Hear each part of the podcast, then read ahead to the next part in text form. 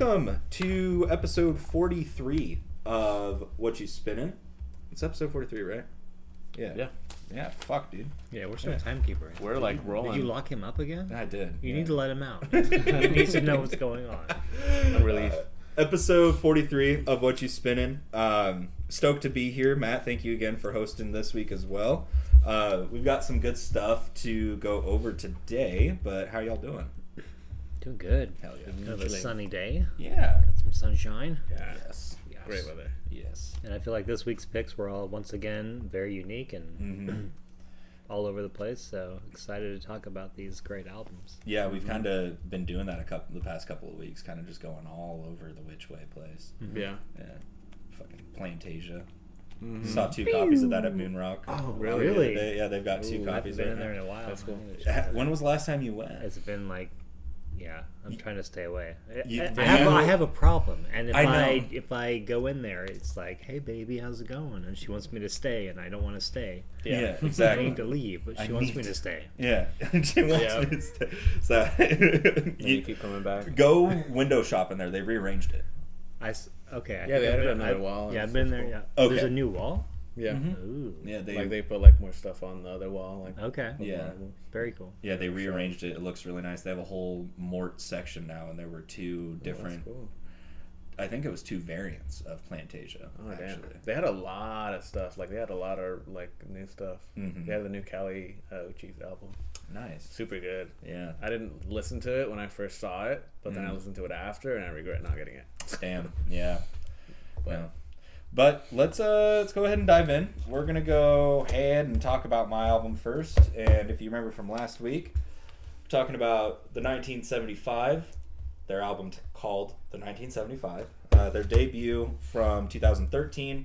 I'm a dipshit and said it was 2011 last week because I felt like I got on the trend super late. Just great. But no, 1975, their self-titled debut. Great album, great band to see live. I got the opportunity to see them when they were touring for their second album. But yeah, what do y'all got to say about it? When you saw them live, sorry, I choked on my own. Yeah, you're words. I'm so choked up. When you saw them live, so they've got the guitar player. What was the setup like? I'm just curious because the way the album plays out, there's so many different sounds. So how's the live production? So they had the typical like four band members. They had a bassist, guitar player, drummer, and then Matt Healy, the singer. They had some backup singers, like, off to the back of the stage. They had, like, a saxophone player that came out at one point. And then their guitar player does, like, the keyboard, like, synth work throughout it sometimes. And then sometimes they have another guy who's specifically for it. But, like, on Menswear, that intro, that's the guitar player doing that the whole time. On, like, a little, like, a short... It's not like a Moog or anything. It's just like a little mini keyboard with like a fucking... Should be a Moog. Yeah, little tuner thing on it. A little vocoder or something. Yeah, yeah. Just like a little... I have one. It's just they're called something weird. I don't know the exact like name for it, but I have something similar. That's cool though. Oh, cool. Yeah, and it was really sick because it was at Arlene Schnitzer Hall up in Portland, and it's a pretty big stage. It is, yeah. And so they were able to utilize it. They had like these different level risers, and then they had this rectangle just without the 1975 in it. They had three massive ones that just changed colors all night and stuff. That's okay. Cool. So it was like very spread out. Like everybody kind of had their own area, and was bitching at one point. Like Matt Healy, singer, goes off stage, comes back with like the biggest size of a glass of wine I've ever seen. It was like a fucking flower vase and a cigarette, and he's just like singing and smoking and drinking while just killing it, just destroying. And I was 110% out of place. It was like some 17-year-old girl's birthday party in front of me, and like, and I'm just there like, woo! Like fucking getting it. And I'm just like this big bearded dude in the back, just treating it like a fucking football game. I was like, 1975 kicks ass, dude. Like Hilarious. Dude, that's was getting a lot of looks from the birthday party. They're like, what the fuck is this?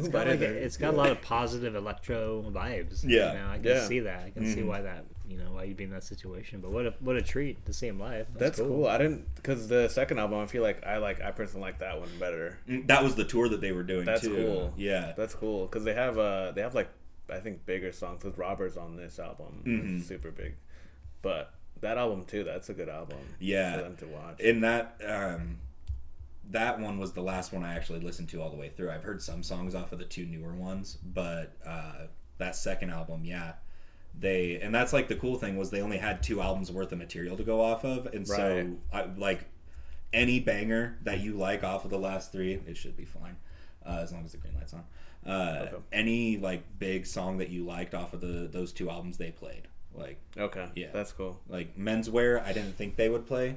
Played it live, and that's when I turned into a 17-year-old girl. Yeah, that's a really unique song too. I like the way it starts out all instrumental the first half, and then it just dives into the lyrics like electronically. Yeah, electronic like synthy. Yeah, that's cool. Yeah, when I was like initially, because when you brought this up, that's what I was thinking of too, because I have heard 1975 and I like their music. I hadn't heard of this full album. Really? And it's good. Yeah, it's good. I got introduced to their second album. Okay. But this one, it feels like, what's the word? It feels like newer in a way. Like it's like more like a new sound that they were doing, because this is like their first actual album. I had heard their EP because they'd done a couple. I heard four. That EP, which has, what song is it that I heard off of it that transferred onto this one? The City. Yeah.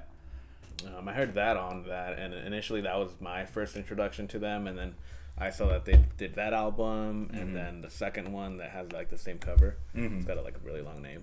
I love you because you are so beautiful yet so unaware of it, or something it's, like that. Super long, yeah. But yeah, this album was good. Very poppy, very electronic aspects. Yeah. The intro song, the 1975. And then 12 cool like instrumental songs that are like electronic-y. They have that feel to it. I thought that was cool. But yeah, I like threw a joke at you in our chat. Well, because I gotta go up before you dive in. I gotta go up to bat for myself. This is wait a minute. This is how it goes. This is like a band that I really like and an album that I really like, and based off of the other stuff that I've brought up on this podcast and how, like, you know, I'm so into fucking metal music and shit. So going into something like this that I'm like, this is it's very different. So you were like Dorian into boy bands confirmed, and I was like, shut the fuck up, man. I was like, this is the only one I like. Yeah. I forgot about that. Yeah. Because Dorian likes like, you know, like metal bands and like rock bands. Boy bands also, you know, veering into it. I'm like, okay, Dorian, I see you. No, but dude, great album. Like these guys, I feel like it's great. Also, they're like an English band, so that's cool too. It has a lot of feels also, like Arctic Monkeys, like kind of that, like, you know, mainstream poppy, indie. It has like an indie feel too. That I want to bring up too. I want to bring up more like indie albums. And that was kind of what this was. This was kind of the start of me wanting to do the same a little bit, you know, because it's like I've done, you know, metal and, you know, post-hardcore and shit like that. Yeah, we haven't really dove into that genre. Yeah. I feel like we could all probably throw something in there. Yeah. We all might be coming up. Yeah. Ooh. And we've all like, you know, and I was realizing we all have kind of gotten close to it with Ride. Like, I was like, this could almost be, like, there was some stuff on that album. It was like early indie. With Phenomena. There was some stuff on there that reminded me. Phenomena. A little bit more of an indie feel. Yeah. There was just some stuff that was, like, reminiscent of, like, modern day indie bands. So you can see, like, those albums influence that. Yeah. But I was like, man, we keep, like, flirting with it. I think I'm just going to go full bore, and we're going to get, like, almost to it. And so that's why I brought up 1975. No, that's cool. Yeah, that, and I had been, since I started starting building my collection back up after I fucking liquidated it, this was, like, top of the list for me to find. Finally found it. And so I was like, yeah, I think it's sick. That's cool. Yeah. And now they've got like 7 copies of it at Moonrock, so I don't... Oh, shit. Yeah. It's fair. They did like a lot of albums too after this. Like, yeah. I was looking at it. They have like 3 or 4 other albums. Like, yeah. Which is pretty crazy that they just released one last year, it looks like. Or is it... I think it was like late 22, wasn't it? Yeah, 2022. Yeah. That's cool. But no, I'm glad that y'all liked this. I was pretty interested to see what your take was off of it, because I was like, I don't know, I feel like Matt would get a kick out of this. Like, I think, yeah, like at first listen, I was kind of, because you said like it's Depeche Mode but poppier. Yeah. I bet you did. You said Depeche Mode but poppier, and so that's what I came in expecting, and it was exactly like that. Yeah. And for me, it caught on real well, and like the more I listened to it, there were so many good catchy melodies, and they do a good job blending like a electro vibe and like kind of an R&B feel a little bit. Yeah. So I can appreciate that, and there were so many good melodies and lyrics that I remember. You know. Yeah. And it wasn't just one song; there were numerous songs. I'm like, oh, that's a catchy one. Oh. No, that's another one. There's another one. There's another one. Yeah. Yeah. All the singles to this album, like, did super well. Uh-huh. Yeah, they're super good. All the singles by themselves, like, can be their own album. Mm-hmm. And like, there were really so many, like, whether they released them or not, but there were some that, outside of what they released as singles, that ended up getting a huge amount of radio play back in the day. You know, The City, Sex, Robbers, Girls, Chocolate. All the EPs that they did before this. That's why, like, it was like... Yeah. Building up to an album. Yeah. So let's dive into that, actually, because that's something that I had almost forgotten about until I was doing the research, that they had 3 EPs out, and then they're like, well, let's make a full album, and then they just conglomerated that and then added some stuff to it. Mm-hmm. They're like, let's take the best of the best off these 3 EPs, throw them on the album, and throw some extra shit in there to fill it out, and we're golden. Let's go for it. Which is pretty cool, you know, because they had a pretty strong following before their first album even came out. Before this even was released, they were huge, so it was like pretty tight. Holy shit. So I was looking at it because there's like the regular and deluxe version. The regular version has 16 songs on it. It's packed. 16 songs, and the deluxe has like 30. Yeah, it's like demo versions. 39. Yeah, holy shit. There's on the deluxe edition, there's a good demo version of The City. Oh, nice. Yeah, there's like, I like it's that like song. Slightly different. Yeah, it's good. But hell yeah. Do you guys have any other things you wanted to add before?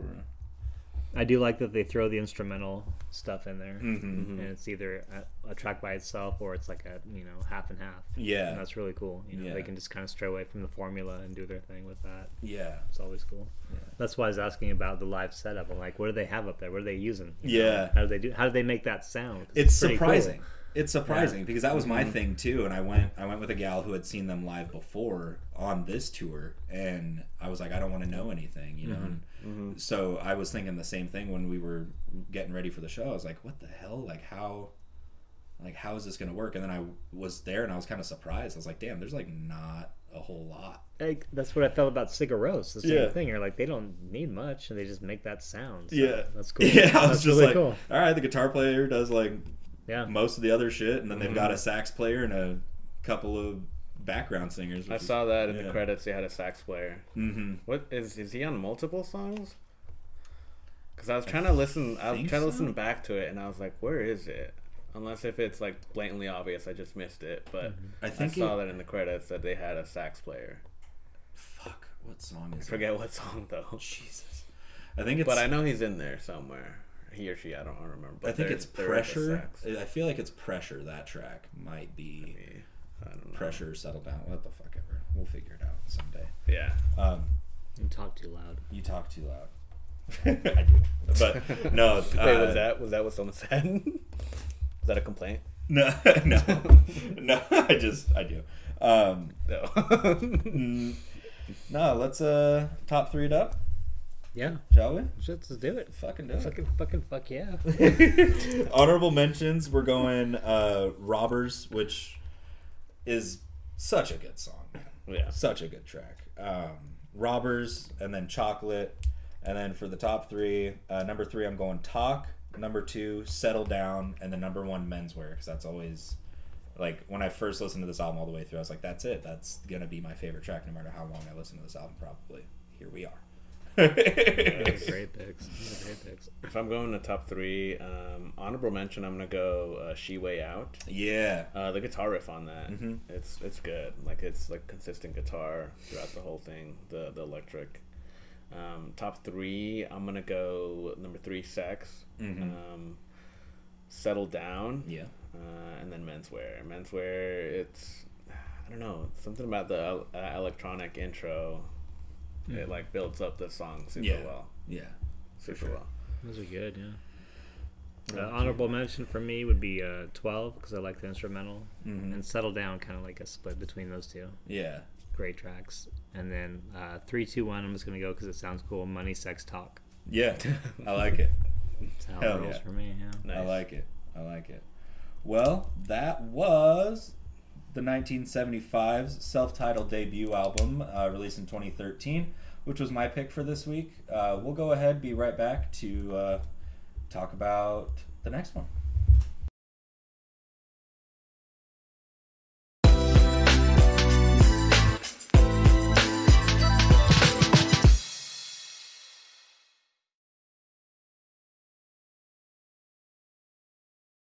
The last time they opened there, and then they had to leave because he's underage. Like he's like 17 or 18 or something. Oh, that's right. But we stayed afterwards just to see like the other bands because there was other bands playing.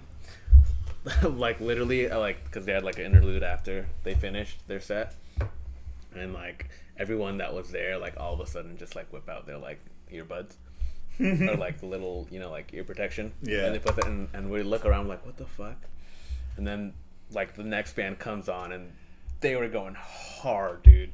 Hell yeah. Like hard as fuck, and then people like were just like single person moshing and shit. Oh yeah. It gets cool. Yeah, just running in place, like dude swinging their arms, like some dude was like swinging at someone. I was like, holy shit, dude. That's like one of the really cool things. It was cool. That's one of the really cool things about that scene in general, like rock into metal, you know, no matter how aggressive on either side, is you can go to these bar shows.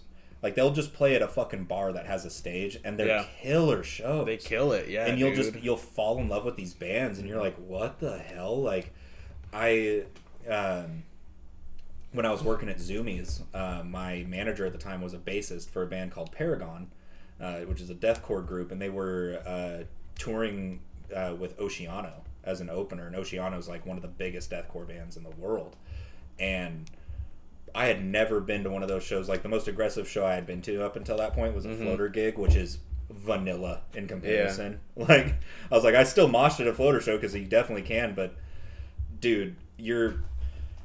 And it was a 2-story bar, so you walk in, and there's the bar, and then you go upstairs, and that's where the stage and everybody is. Dude. And you're just, like, packed into a room that's, like, the size of this living room and kitchen combined, and just going bananas, dude. Yeah.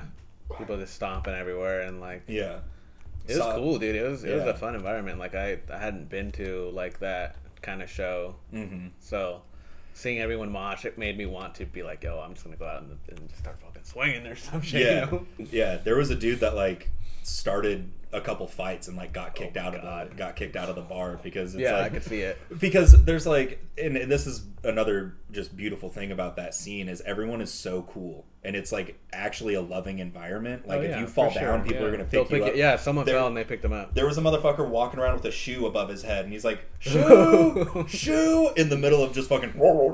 Yeah. Just, I was like, damn, this is cool as fuck. But then this guy was, like, punching people in the head and shit, and he got, like, tackled by a bouncer and drugged down the stairs. It was sick. That's cool. Yeah. So, yeah. If you're into that kind of music and you want to just go have a good time, you don't have to mosh. I didn't. You can just go people watch and have the greatest time of your life. That was good. Yeah, and maybe you'll catch a cool band. Like there's a band called Aversions Crown there, and it was their first gig in the U.S. They're from Australia, and they came. It was their first show in the U.S. and they killed it. That's cool. Yeah, that's cool. But I feel like that was a pretty good intro to talk about Matt's album. It was a great intro. I feel like it was. Yeah. So shoo. So why don't we travel back in time? What do we got today? We got 1992. Yeah. Pantera, Vulgar Display of Power, their 6th album, believe it or not. You know, they just pumped albums out back then, dude. But before this album, before Cowboys from Hell, they were kind of like an 80s glam with a different singer, different vibes. So this is kind of their like their sound for a lot of people. This is the Pantera album that put them on the map. It's their best-selling album out of all their discography. Terry Date was a producer. I know we like a lot of Terry Date stuff. I could name some of the stuff we listened to that we've reviewed, but we all know numerous stuff by him. This is the first album that we hear Dimebag kind of change his name to Dimebag. Yeah. Before it was Diamond.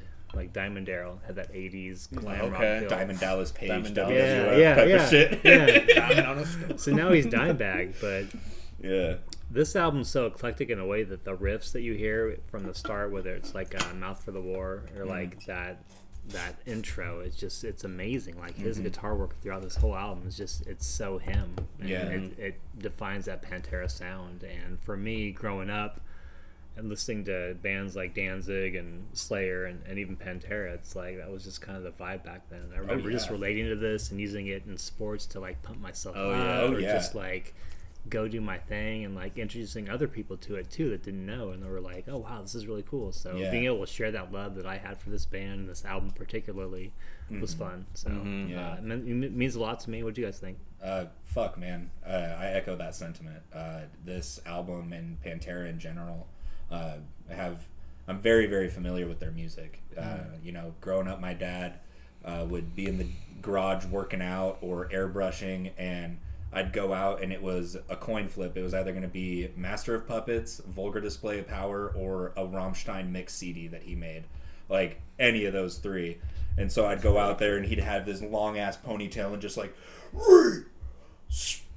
Yeah. Like, just listening to Walk, and I'm like 6, 7 years old, and I'm like, this shit kicks ass, dude. Yeah. I'm like, this shit is cool. That's so cool, dude. And in one of the, you know, we talk about Dimebag, he is heralded as one of the most prolific and just best guitarists out of the scene who didn't get, like, he could have, his career already was massive, you know, he left a huge footprint, but you know, with his untimely death and how it happened, it's like the most heartbreaking one, because it's like, dude, it is. He was so unique. There is nobody on this earth who's come before or come after with guitar playing in any genre, especially metal, that can do what he did with his instrument. Yeah. You know, on this you're listening to it and it's like, you know, like fucking Hostile and Rise. He's just making that guitar scream like a pig. Yeah, and it's like, bro, that's it's fucking, man. He was an amazing guitar player, you know, respected by so many other people. You know, Eddie Van Halen loved him. I think he gave him one, but buried a guitar with him. Yeah. Yeah. Yeah. Bet he won EVHs with him. But no, and Vinnie Paul too, you know, to also give our flowers to him. Yes, of course. Rest in peace, Vinnie. His drumming was, if you've ever listened to live Pantera stuff, you can hear Vinnie. Yeah, he kicks ass. Yeah, he can beat the shit out of a drum. Yeah. I tell you what. But yeah, what about you, Jake? Well, this was interesting. I was like, Jake's gonna either love this or be on the fence. Like, no, dude, I love like these metal albums and these rock albums. I'd heard Pantera, I'd heard of Walk, I've heard of their bigger songs. Yeah, not this full album. Damn, dude, it's so good. Super dense, a lot of material on it. Some songs are like super fast paced and just in your face. Like, yeah, I'm in the same boat as you, Matt. Like, if I'm listening to something to get pumped up, or like, you know, like gym music, like this whole album, like it was just on repeat the whole week. Yeah. When I was in the gym, because like, what else would I'm not listening to Marvin Gaye at the gym. Yeah. You know? Like, I had to listen to something that was like, you know, like just pumping me up. And yeah, man, this whole album, the guitar riffs on it, all of the like little details, very heavy riffs, aggressive songs, heavy vocals too. Yeah. Rise like was like one of the first ones that I realized like, okay, like this is like super fast paced, it's like in your face the whole time, like you kind of like want to like punch through a wall, you know, like you're just like super amped up about it. Yeah, dude, it's nuts. And I was looking at it, they like around this time too, they were like you guys said getting massive. Yeah. Like they toured with Megadeth, with White Zombie, yeah, with like all these bigger bands. So Soundgarden, I think too. So yeah, man, it's some good stuff. Yeah. And just the way that this album's laid out, you know, it's in the the photo on the front of it of Dime getting, I know, just getting suckered. That's what this album is. Right. Like from the opening for, like you said, from Mouth for War to the end with Hollow, it's just like it barely lets up. You know, you hear that intro to This Love. I was gonna say, there you go. You hear the intro and you're like, oh, okay, it's like kind of calming down, and then you take that love. It's like, oh no, no.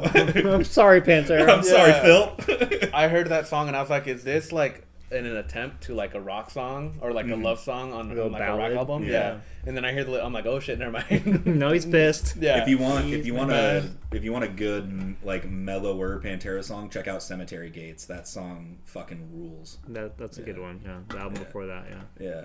And that was the thing, man. Is they had, you know, the Great Southern Trendkill, Cowboys from Hell, Vulgar Display of Power, Far Beyond Driven. Far Beyond. I was wondering. That was my toss-up. I'm like, do I bring that one up or this one? I relate to this one a little bit more. Yeah. Just a little bit. Yeah, Far Beyond Driven. Because that's even heavier. Too. That's the next one after this. And it's like, how do you get heavier than this? Yeah, you do. Somehow. You do. And like all of those albums have songs that are just staples in their catalog and in metal as a whole in the 90s, you know?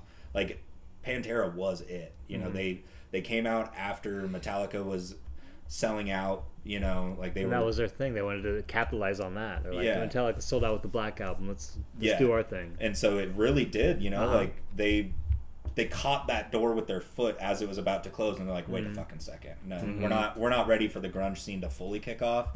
We're still gonna be in the back end here, just killing. Yep, and that's a good point. So yeah, I fucking love those albums by Pantera, and that's like why that's why I wanted to bring it up, is because it's insane that they have those four albums, and there's at least 2 to 3 songs that any metalhead could tell you. Like, oh yeah, it's fucking Cowboys from Hell. Oh yeah, it's I'm Broken.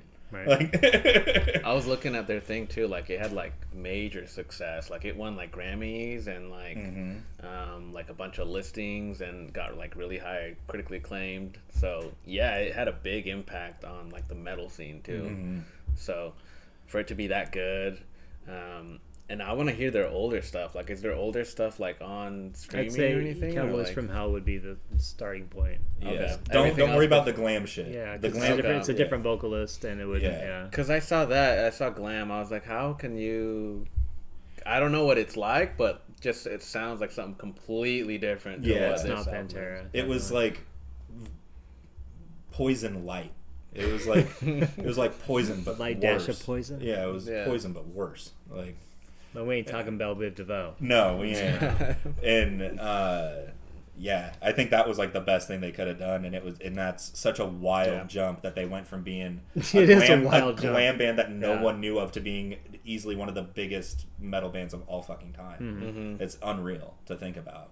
It is. Shit, man. I was reading something too.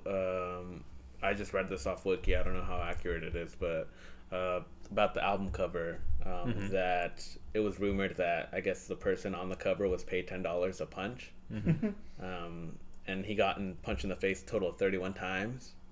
Damn. To get the right picture, like the right shot, I guess. Damn.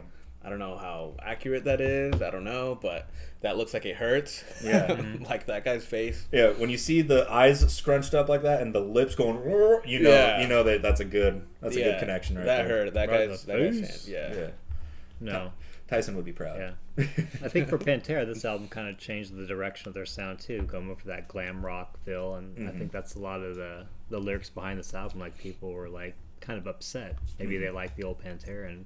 Feels like, you know, walk. Yeah. This is what we're gonna do. We're gonna do this and make our music and do our thing. So, and the title too comes from the Exorcist movie. I didn't know that. Really? Yeah, it's one of the things that I think. What does it say? The priest is talking to the girl, and she says that somehow. Yeah.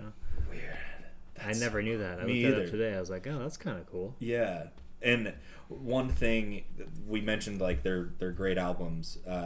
And they did, like, their greatest hits album is called Far Beyond the Great Southern Cowboys Display of Power or something. Like, they mashed all of the names of the albums into one for, like, their greatest hits compilation that they put out, like, back in, like, 2010 or something. Yeah. That's cool. Well. Yeah. Fuck, man. I could talk. We could. Pantera's so sick. Yeah.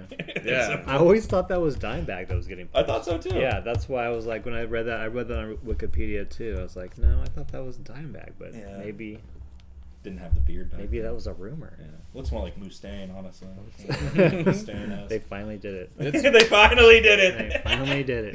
It's cool though, man. Like I love these metal picks. Like, because I like a lot of these. Some of these I've heard of, but just not like a full album, like deep dive into it. Yeah. And I think it's great. And like I want to get more into this stuff too, because it like revisits like old memories when I was listening to like a lot of rock and metal and stuff. Yeah. So, yeah, man, thank you for bringing this up. Yeah, for sure. I had always heard of Pantera and a couple other music, but now hearing like the actual full thing, like it's like, give me more. Yeah, and this is a great like jumping off point to go into their other stuff. Yeah. Go back one and forward one, and you're good. Yeah, exactly. You could do and then keep going forward after that. Yeah. And then I'm gonna go into their glam stuff, see what. Yeah. And they are right now, like there's the like some of the biggest news out of the metal scene right now, or I guess it's kind of died down. They're doing a reunion tour right now with Zakk Wylde, who was Ozzy Osbourne's guitarist for a bit, started Black Label Society, which was a pretty good group, and the drummer is Charlie Benante from Anthrax, another great thrash metal band. But we want to top it off. Top three it up, dude. Top three it up. Honorable mention for me is This Love, just because of like I remember watching Beavis and Butthead. Dude, yes, bro. That fucking episode is. Damn it, Pantera. Dude, that in Beavis and Butthead. Yes. Did you ever watch Beavis and Butthead? Yeah, you know when they would do the music videos? Yes. This they did This Love for one of them. Yeah, dude. That's cool. It fucking rules. I must have missed that. Damn. Dude, it's so good. So good. And then 3, 2, 1, I go A Mouth for the War, and then People, Conceit, and then By Demons Be Driven. Yep. Yes. Yep. Honorable mentions for me, I'm going A New Level, and then Walk. And then number 3 for me is This Love, number 2, Fucking Hostile, and number 1 is Rise. Just that the like tempo changes and everything in Rise are just so awesome. I went into this like when you brought it up, I was like, oh yeah, Walk and This Love probably gonna be my top 3, and then I heard Rise again for the first time in like 5 years, and I was like, oh fuck, I forgot how badass that song was. Cool song. And then real quick the vocal effects on Fucking Hostile during the chorus when he's got that distorted mic is so clean. They like that's why it's like. You can tell Terry Date was helping them with this, because it's just got so much just awesome production going on. Jeez. If I'm going shout out, I want to like talk about also A New Level. Something about that song, man, like when you hear the chorus, like a new level of confidence, like it's like nuts, dude. It like I was like, holy shit. I should have gotten into Pantera like a lot sooner. Yeah, I would have. Like, you'd be an upside down tortilla chip right now. I would be fucking shredded. I'd probably top 3, This Love. It really threw me off. I was like, is this a love song? I'm like, oh no. By Demons Be Driven, number 3, No Good, and then Regular People. Nice. Regular People. Yeah. Love that song. Kept coming back to that and No Good. Yeah. But yeah, man, this whole album fucking nuts, man. Kicks ass. Heavy. And that was Vulgar Display of Power by Pantera, their 6th album from '92. We'll go ahead, wrap this baby up, talk about Jake's for this week.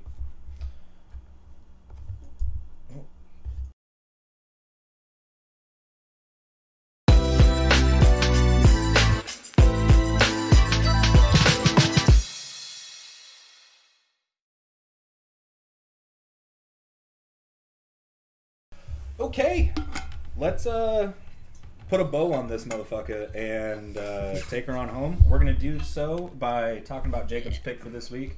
So why don't you go ahead and intro that. Yes, so Marvin Gaye, What's Going On? Fuck yeah. Came out 1971. Yeah, one of my favorite, not only soul albums, but I feel like albums just in general. Very, like, when I listen to this, like, I feel like my day just gets brighter. Like, yeah. It just feels like so much more happier. I'm in a better mood. Like, I'm like snapping, like driving in the car. Like, you know, it's, I don't know how it makes me feel about it. But yeah, there's a lot to talk about this, I feel like. Yeah, what are you guys' thoughts? I referred to this episode in a half-joking manner, but now, you know, that I've thought about it since this morning, I was talking to my roommate Gavin, and I was like, I'm referring to this episode as the three stages of grief, or the early stages of grief episode, because we've got anger, kind of some, like, denial and, like, sadness with the 1975, and then kind of, like, melancholy, you know, kind of the getting over, you know, grief stage kind of thing. I was like, yeah, it's like the, I was like, it's a condensed early stages of grief podcast with these albums, like just the general feel of everything. It's fucking, I thought that was pretty funny. And I haven't listened to Marvin Gaye in a hot minute, so I was really glad that you brought this up. This is an album that I've been eyeing getting myself, because there's, with collecting, and you know, like that's, I like the fact that we all collect, you know, that's kind of the, one of the points of the podcast would be to talk about, you know, cool discs or, you know, and one of my things that I, this is like an album that you have to have in a collection, you know, or at least, you know, something in this realm, you know, like for me, it's Dock of the Bay, you know, that I was like, I gotta have that in my collection, even if it's just the one song, you know, or whatever. And, What's Going On is very much an album that's similar to that. Like, if you collect records, it means that you have an appreciation for a vast range of music, usually. You gotta have What's Going On. You gotta have this, yeah. Because it's a staple. It is. Yeah. But, Matt, would you like to dive in? I'm gonna pull back. Matt, what's going on? Yeah, what's going on? No, it's a good album, man. I remember being introduced to it early on, kind of out of high school, and I never listened to soul music, and so Marvin Gaye was kind of new to me, but What's Going On, that intro, that song just kind of caught me. I think I heard it like walking through a Circuit City or something, like somebody had it on like a stereo or something, and I was Circuit City. And dude. So I asked the guy, I'm like, who is this? He's like, this is Marvin Gaye, man. I'm like, oh, sorry, didn't mean to step on your toes, but that was my introduction to him. And then I bought the CD that day and like went home and played it, and I liked the final track on this album, Inner City Blues. It's just so catchy and just so like soulful, and like that vibe of the whole album.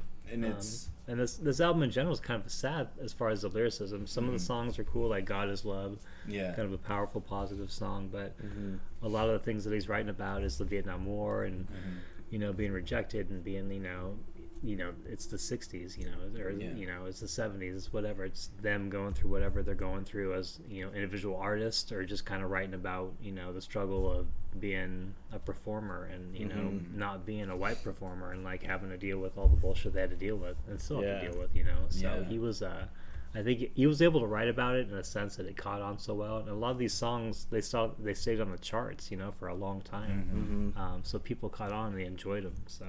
Yeah.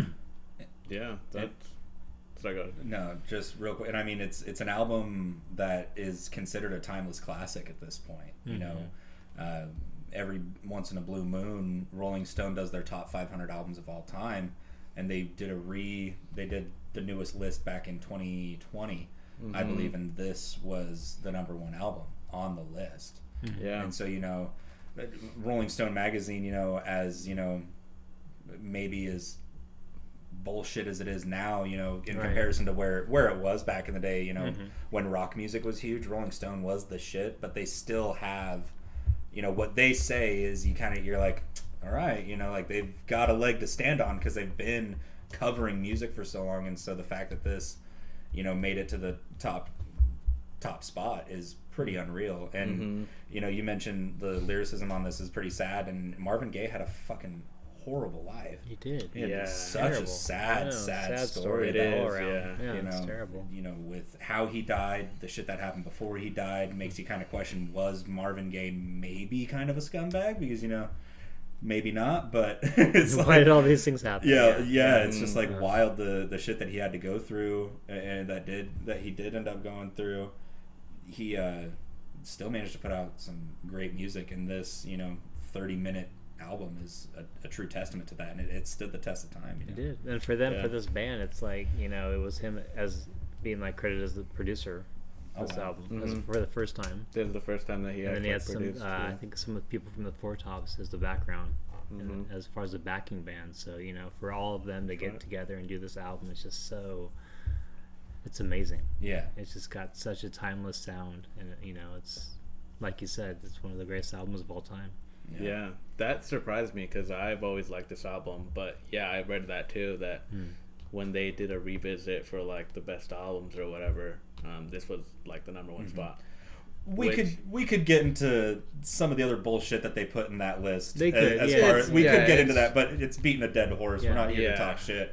But I thought that was really cool. It's hard to argue with that pick though. Like some of the picks that you hear about, they're like, no, that's a bullshit. Yeah, there's no way. This is like, yeah, it's a good album. And it's all like, especially with music, it's all like opinionated. So anyone can have, you know, anyone can say this is the worst. But for it just to see that, like, yeah, so many people did and are kind of on the same page, it's like, okay, yeah, maybe. But yeah, it's definitely like Marvin Gaye. He was very like one of the bigger like soul artists and R&B. He did R&B stuff also, but this one definitely like for the lyrical content that he was doing to it, like, you know, like you mentioned Vietnam War, but like with that aside, like just you hear like the sax in it and you hear like everything come together, like it just sounds like such an organized like orchestra, and it's like just beautiful. Like it's the way that it sounds, like it just makes everything so happy, so cheery. All of the songs on it, it was like a concept album that he was doing that it was all the same, you know, the same subject matter. And you hear that through the songs too. They all flow into each other like perfectly. It's like a fucking Tool album, how they flow into each other. It doesn't chop at all. Like it's almost flawless how it goes into one track to the next. I kept having to, like, when I would listen to this and do something, because these kind of albums, they're, you know, soul R&B, I like to like cook dinner to them, because it's like, you know, you're unwinding from a day, put on something chill, you put on like a jazz piece or this, and I kept having to be like making sure that I was catching the songs changing, because I got duped a couple of times, like from God Is Love to Mercy Mercy Me. Halfway through Mercy, I was like, did this song change? And so I like looked, and it was like the time was like halfway through the song. I was like, ah, fuck, let me back that up. Like, let me hear the end of God Is Love into this. And I was like, damn, this, like, it does flow so well. Which, you know, I've said it time and time again, man, the way that you lay out an album really does something. And so the fact that they were even doing that shit in the early 70s is top notch. Yeah. And I loved also like just the song structure, how everything is, all the lyrics, it's super thought out. I love the beat switch on Save the Children. Yes. Like the ending of it, I was like, oh snap, like my guy was doing beat switches before I was doing it. And everyone like all these producers, it was cool. But yeah, just something about this album, man. It brings me back. I have so many good memories with it. Like when I think about this album, I just think of like, you know, happy places, like happy thoughts, like me being with my family, or, you know, us being on a road trip and we're listening to something. It's just like we're all vibing, you know. Like I have a lot, you know, of appreciation for it. It really got me into soul, I could say, because. If you think about soul music, like, yeah, you can talk about the cool classics, like, you know, Aquatics and, you know, all these other bands, but, like, for fundamental, like, Marvin Gaye is up there. This is the gateway drug to R&B and soul music. You know, if you hear this album, you're like, I love that sound, you know, because it was, you know, and this is fucking awesome that you brought this up right after I did Dock of the Bay, because they're same but different, and they came out within such close proximity to each other that, you know, Otis Redding was a little bit different because it was a little older, you know, the 70s hadn't quite come around yet, so it was still kind of, you know, old school instrument influenced, and then, you know, soul music comes in, and then this album comes out, and it's a little bit different. but you can see similarities in them, but also vast differences that, you know, it's like Otis Redding was alluding to a whole movement that ended up coming, and then it was like, who the fuck is this guy named Marvin Gaye? Oh, he's going to be one of the greatest songwriters of all time by the time we're done talking about it, you know? Yeah, he really kicked it off for soul music. He was definitely up there for, you know, one of the ones that was bringing it up and making it popularized. Even all the singles that he had done before this, like, who hasn't heard his cover of, you know, Hear It From the Through the Grapevine? Yeah. Like, who hasn't heard that? Sexual Healing. Sexual Healing, yeah. He did a lot of R&B stuff. Yeah. Yeah, and it's, I like the insert, like the inside of it. It kind of has like, a family album of like just all like pictures of him and his family and stuff. That one right where it says family photo album, that picture of him right below that is like an iconic photo of him with like the small ass beanie cap on. Yeah, that's an iconic fucking photo of him. Yeah, and I think it does have the lyrics. Oh yeah, it does have lyrics on it. That's really cool. Yeah, but yeah, definitely. I felt like we had brought up so much soul. I had brought up so much soul that I had to bring up a classic. You gotta backtrack and talk about one of the greats every once in a while. You know? It's like when we started this podcast, we've talked about so much hip hop at this point, and then we didn't even bring up like Biggie or anybody until we're like over 20 episodes in. Yeah, pretty much. Yeah. So had to give my flowers to, you know, one of the founding and what influenced me to bring in, like, you know, soul and this jazzier vibe to it. So. And that's what I think is pretty cool, because, you know, there's really everybody that is as into music as the three of us are have, you know, their main genre that they're into, you know, and there's always an album that was like, this is what fucking did it. Like, this is really what did it. Like, took a landmark in recording for that kind of music, like, in general, especially back in that time. Yeah. You know? And yeah, man, and this is one of those albums that you almost want to, like, take a time machine back to when it came out and see, like, the reaction of it. Like, when we talked about Paranoid by Black Sabbath, I would have loved to see how pissed parents were about that album. This one, I'm like, people were probably like, what the hell? Like, this is sick. Yeah, dude, because the change of time, like, you know, from the war and everything, and it's talking about this. Like, I wonder how people, not only like in pop culture, but like in also like culturally, like we're responding to it, you know? And, and you had just had Woodstock, which was one of the biggest events in American history, you know, 2 years prior to this. And so the 60s to like 2000s, it's like, it's why music gets separated up in decades. It's because of those 4 decades, 60s, 70s, 80s, 90s, is because there is such a distinct sound that is so unique to each decade. And then, so, you know, you get into the 70s and it's like, oh, like the 60s were pretty cool. Grateful Dead kind of kicked ass. You know, Jimi Hendrix was pretty cool. What's next? And it's like, oh, we're going to be doing this weird soul shit. That's pretty cool. This Marvin Gaye fella really knows how to sing, you know, like shit like that. So you just, it really does like define a moment in time, really. I think so. And yeah, man, I could go on about it, but like, you know, I might make it too long. I like his jacket that he has. It's pretty cool. That back photo, that is a swagged out motherfucker. Yeah, it's raining and everything, but he has like no care in the world. Like, yeah, it's like, this is sad music, and I'm sad. Okay. It's one of those album covers you see and you'll never forget either. Yeah. It's so good. There's like the what's that, like, junk pile? The junk, like the toys, like, you know, on the side or something. Yeah.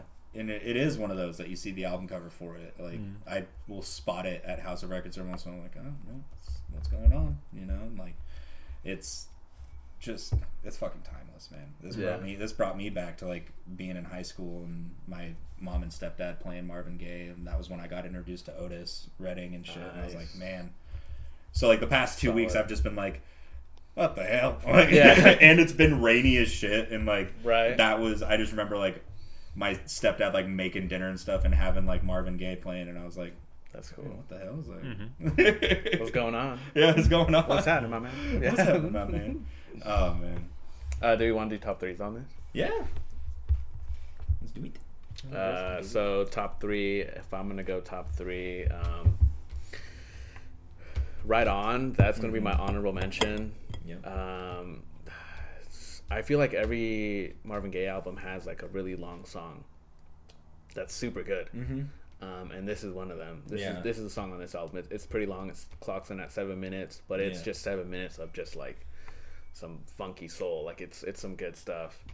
And then I'm going top three. I'm gonna go What's Going On, number three. Flying High in the Friendly Sky, and then Mercy Mercy Me. Nice. It's hard to pick a top three on this album. It is. You want me to go first? Yeah. Okay. Honorable mention for me, Mercy Mercy Me. Number three was Save the Children. I just liked how he would like say the start to the line, like just speak it, and then he would back it up with singing it, like that kind of call and response was really cool. Number two was What's Going On. Fantastic way to start off an album. Just, that sax when you hear in the intro, dude. Oh yeah, like you melt a little bit. Just a fantastic way to kick this album off. And then number one for me was Inner City Blues. I did really like that. A great way to round the album out. Yeah, the song's so good. Honorable mention for me was God Is Love. Got the cool positive vibe going there. Number three, What's Going On. Number two, Flying High in the Friendly Skies. And then number one, just like you, Inner City Blues. Hell yeah! Nice. Such a cool little funky vibe. Yeah. Memorable for sure. Great album. Great pick. Great pick. Thank you for bringing it up. It's one of those that was going to happen eventually. And you know, and I feel like we've kind of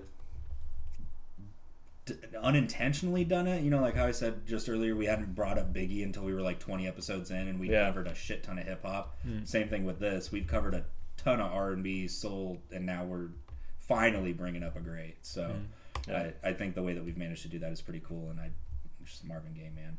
Rest in peace him. Rest in peace Dime, Vinnie Paul. A lot of death in this episode, but fuck this episode. Let's go ahead and talk about what we're bringing up next week on What You Spin in episode 45.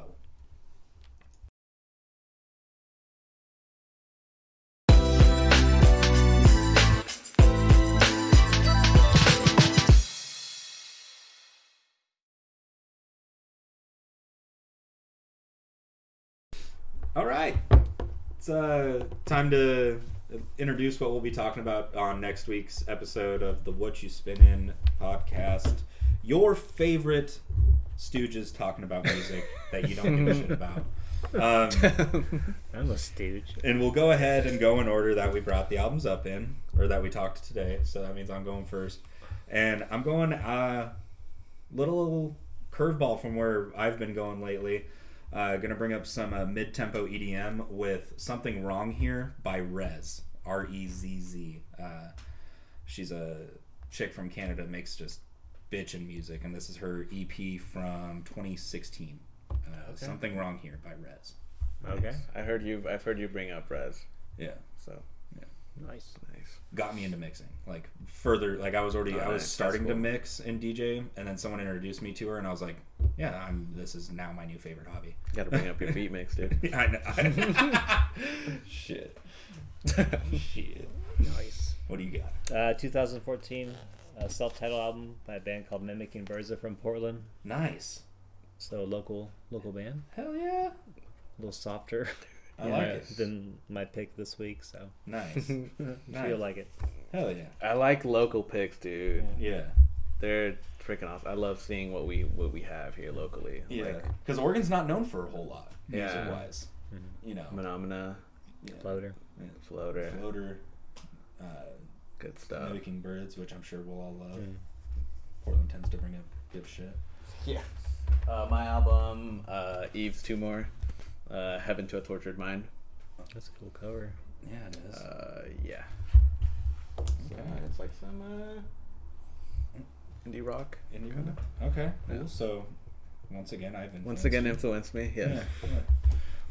All right, Yves Tumor is the name of it. It's spelled Y-V-E-S, but it's pronounced Yves Tumor. Okay. Man, this is gonna be another great. Damn, dude, we just keep going all over the place. I'm so hyped. Man, I'm really looking forward to that. Episode 44 will be awesome. But this, in the meantime, has been episode 43 of What You Spinnin'. I'm Dorian, that's Matt, and that's Jacob. We'll be right back next week to talk about some even more out there stuff. Y'all have a great week. We'll see you next time.